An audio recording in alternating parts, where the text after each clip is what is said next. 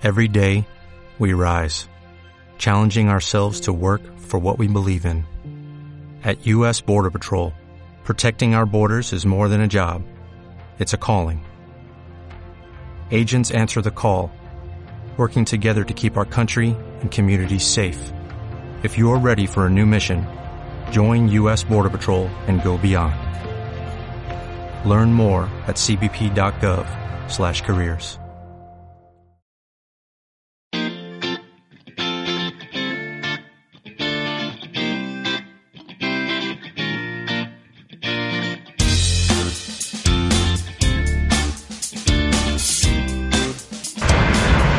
Hola, bienvenidos a nuestro canal.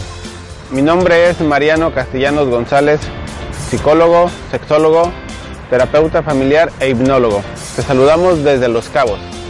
Hola, soy Juan Alberto Hernández y al igual que Mariano, también soy psicólogo, sexólogo y terapeuta familiar. Y el día de hoy vamos a tocar el tema de inteligencia emocional. Sí, nosotros manejamos algunos talleres que son para ti sobre inteligencia emocional. Acá en Los Cabos fue un espacio donde pudimos presentar este tipo de proyectos y fue muy interesante lo que se logró con ellos. Quiero comentarte que la inteligencia emocional tiene cinco componentes, que son la autoconciencia, la autodisciplina o gestión de las emociones, empatía, habilidades sociales y por supuesto todos estos componentes son importantísimos para que la inteligencia emocional se manifieste. ¿Con cuál podemos empezar, Juan? Bueno, vamos a empezar a hablar acerca de la autoconciencia. Mucha gente luego nos pregunta en los talleres qué es la autoconciencia. Y la forma más fácil de definirlo tiene que ver con el hecho de que puedas identificar qué está ocurriendo contigo en este momento. Es decir, por ejemplo, Mariano, ¿dónde está tu pie derecho? Si está con más fuerza sobre el suelo que el izquierdo, o si tu estómago se siente más vacío, más lleno. O en algunos casos, por ejemplo, si hay alguna parte de la ropa que utilices que se siente más apretada que otras. Todo eso es la parte de la autoconciencia. Como ese contacto con su propio cuerpo, con ese contacto con su propio ser, ¿no? Claro, porque al mismo tiempo nos ayuda a identificar qué emociones son las que tenemos. Y hay veces que, por ejemplo, no nos damos cuenta que nuestro propio cuerpo, digamos en el pecho, es muy común que tú sientes a lo mejor que te están oprimiendo o algo. Eso tiene que ver con la autoconciencia. Y como la autoconciencia que bien ha descrito Juan, también tenemos lo que es la autodisciplina, en la cual vamos a encontrar que las personas somos los únicos seres que podemos dirigirnos y autodisciplinarnos. Es cierto que hay lugares donde nos disciplina un jefe, nos disciplina nuestros papás, pero en la inteligencia emocional lo más importante es que tú te vayas autodisciplinando, que tú vayas generando tus propios procedimientos, tiempos y espacios.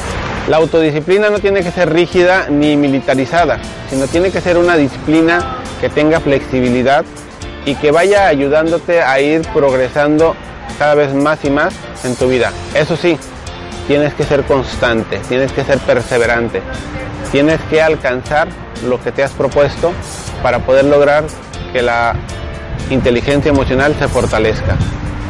Pero ¿qué otros componentes más tenemos, Juan? Por ejemplo, también tenemos la empatía. La empatía es aquello que la gente conoce como ponerse en los zapatos del otro. Cuando tú tienes la oportunidad de conocer a alguien cuando vas en la calle, empiezas a escuchar su historia, en muchos de los casos tú empiezas a decir, híjole, la vida de esa persona es de tal o cual forma, porque puedes ponerte en los zapatos del otro. Entonces la empatía siempre lo que tiene la oportunidad es de brindarnos la posibilidad de identificar las emociones en los demás, porque eso implica, por ejemplo, que podamos eh, ayudarnos a facilitar el proceso de que identifiquemos las emociones en los demás. Y eso es muy importante, el identificar las emociones en los demás, porque a final de cuentas somos seres gregarios en los, los cuales nos tenemos que relacionar con más personas. Al relacionarnos con otros, la empatía es fundamental, ¿no, Juan? Sí, por supuesto. Esa es una de las situaciones que nos ayudan a ti y a mí a poder convivir en sociedad y al mismo tiempo entender que los demás son muy parecidos a nosotros, son iguales. Así es. Pero aparte también tenemos la automotivación. Esto es muy importante. Normalmente buscamos que los demás nos vayan motivando, pero si tú logras que la automotivación se genere en ti, vaya, por eso se llama automotivación, vas a lograr que cuando tengas un plan, tengas algo que estés generando y no, no salga como quieres y caiga, tú mismo te levantes, tú mismo vayas hacia arriba y sigas adelante. Sí, es muy cómodo esperar que alguien te motive, ¿no, Juan? Es muy cómodo que te pides a alguien que te eche la mano para ir arriba. Claro, y es que en muchas de las ocasiones se nos ha enseñado que todas las cosas dependen de lo que los demás opinen de nosotros o digan de nosotros, pero ahí también dejamos de lado nuestra responsabilidad y la oportunidad también de echar adelante nuestros propios proyectos, nuestras metas y en muchos casos nuestras propias habilidades. Y con la automotivación, tú te haces cargo de esto y lo puedes llevar hasta donde tú quieras. La automotivación es un factor distintivo de la inteligencia emocional. Y como vas escuchando y vas viendo lo que vamos diciendo, te darás cuenta que todos son habilidades que tú puedes desarrollar, habilidades que están en ti y que las puedes generar. Y tú puedes ver este paisaje. Este paisaje es motivador, pero siempre acá, en ti, está la motivación principal, que tú mismo te motives para seguir adelante. ¿Qué otro componente nos puedes compartir, Juan? Tenemos lo de las habilidades sociales. Las habilidades sociales se dividen en dos. Voy a hablar acerca primero de la comunicación. Al ser las personas un sujeto que va creciendo poco a poco, vamos desarrollando ciertas formas de comunicarnos. En un principio estas comunicaciones son como las de los bebés, donde no hay palabras y más bien nos basamos en sonidos, en gestos y todo este tipo de comunicación se va desarrollando poco a poco. Cuando ya somos más grandes vamos aprendiendo el lenguaje y esto también nos permite identificar lo que viene siendo nuestras emociones. Es decir, cuando tú eres más niño, regularmente empiezas a demostrar tus emociones a través de tu postura corporal, acerca de las caras que haces y otras cosas. Pero cuando ya eres más grande, igual que tú y yo estamos haciendo en este momento, utilizamos el lenguaje para poder comunicar qué es lo que sentimos. Y saber distinguir el lenguaje no verbal del verbal es fundamental, porque entonces a la hora de estarse comunicando las personas son más claras y no hay estos vicios de comunicación o esta ruptura en la misma, ¿no?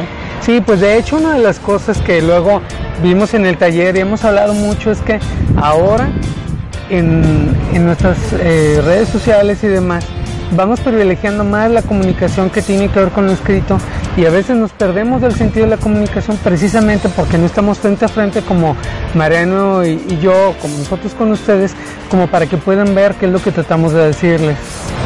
Y también el área social o las habilidades sociales tiene otro componente, Juan, que es la resolución de problemas.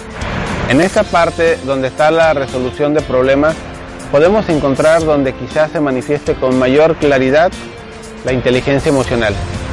Sí, porque cuando tú tienes problemas, en ese momento es cuando tus emociones surgen, te pueden dominar, te pueden someter y controlar. Sin embargo, ese es el espacio donde tú tienes que empezar a manejarlo de forma inteligente, de forma emocionalmente inteligente. Cuando tú aprendes a gestionar tus emociones, en el momento en que tienes un conflicto, un problema, lo vas a manejar de una manera más adecuada, con una comunicación correcta, asertiva, y vas a tener la mayor posibilidad de tener un éxito en ese problema, porque la emoción no va a ser quien te va a controlar a ti, sino tú vas a dirigir, gestionar y llevar tus emociones a un buen puerto para negociar, para aclarar, para resolver aquello que estés teniendo como conflicto con alguien. Las personas que normalmente vienen a nuestros talleres aprenden a manejar este concepto porque es importantísimo. Que tú sepas cómo vas a manejar, cómo vas a llevar tus emociones para que sean gestionadas, dirigidas y llevadas a una parte importante y no que ellas te arrastren y te atoren. ¿Qué opinas de esto, Juan? Pues mira, a mí me parece importante que tú que nos estás viendo, al igual que ya hemos comentado Mariano, que entiendes que muchas personas regularmente se quejan cuando tienen conflictos y demás y piensan que la queja va a ayudar a resolver los conflictos. Pero regularmente la queja lo único que ayuda es que las personas se sientan peor. Primero porque se quejan sobre una situación que no han resuelto y después porque no han resuelto esa situación, lo cual lo único que hace es incrementar el malestar. Por esa situación, en nuestros talleres lo que siempre proponemos es que las personas comiencen a aprender a resolver sus conflictos, sean más grandes, sean más chicos, sean poquitos, sean muchos, pero que lo hagan, porque la queja no es una solución. No, y evidentemente lo que también ponemos mucho acento, Juan, es que esto es de hacer diario, porque es una habilidad, es como cuando aprendes a manejar un coche. Si no estás practicando, si no vas manejando constantemente, no vas a saberlo hacer. En cambio, cuando lo vas practicando día a día, constantemente, la habilidad de la inteligencia emocional se vuelve parte de ti, se vuelve como un ser, como una parte de tu propio cuerpo. Claro, o sea, pensémoslo como lo hacen la mayor parte de los deportistas de alto rendimiento. En un principio no es que la gente tenga la habilidad, sino que van repitiéndolo una y otra y otra vez y eso ayuda a que la gente se vuelva cada día mejor. Bien, esto es solamente una parte de lo que es la inteligencia emocional, pero lo que yo creo que es importante que te quedes con esto es que sepas que es una habilidad. No es que nazcas con esto, sino que tú lo puedes desarrollar. La cuestión es que tú quieras. Si tú quieres, esto va a salir adelante.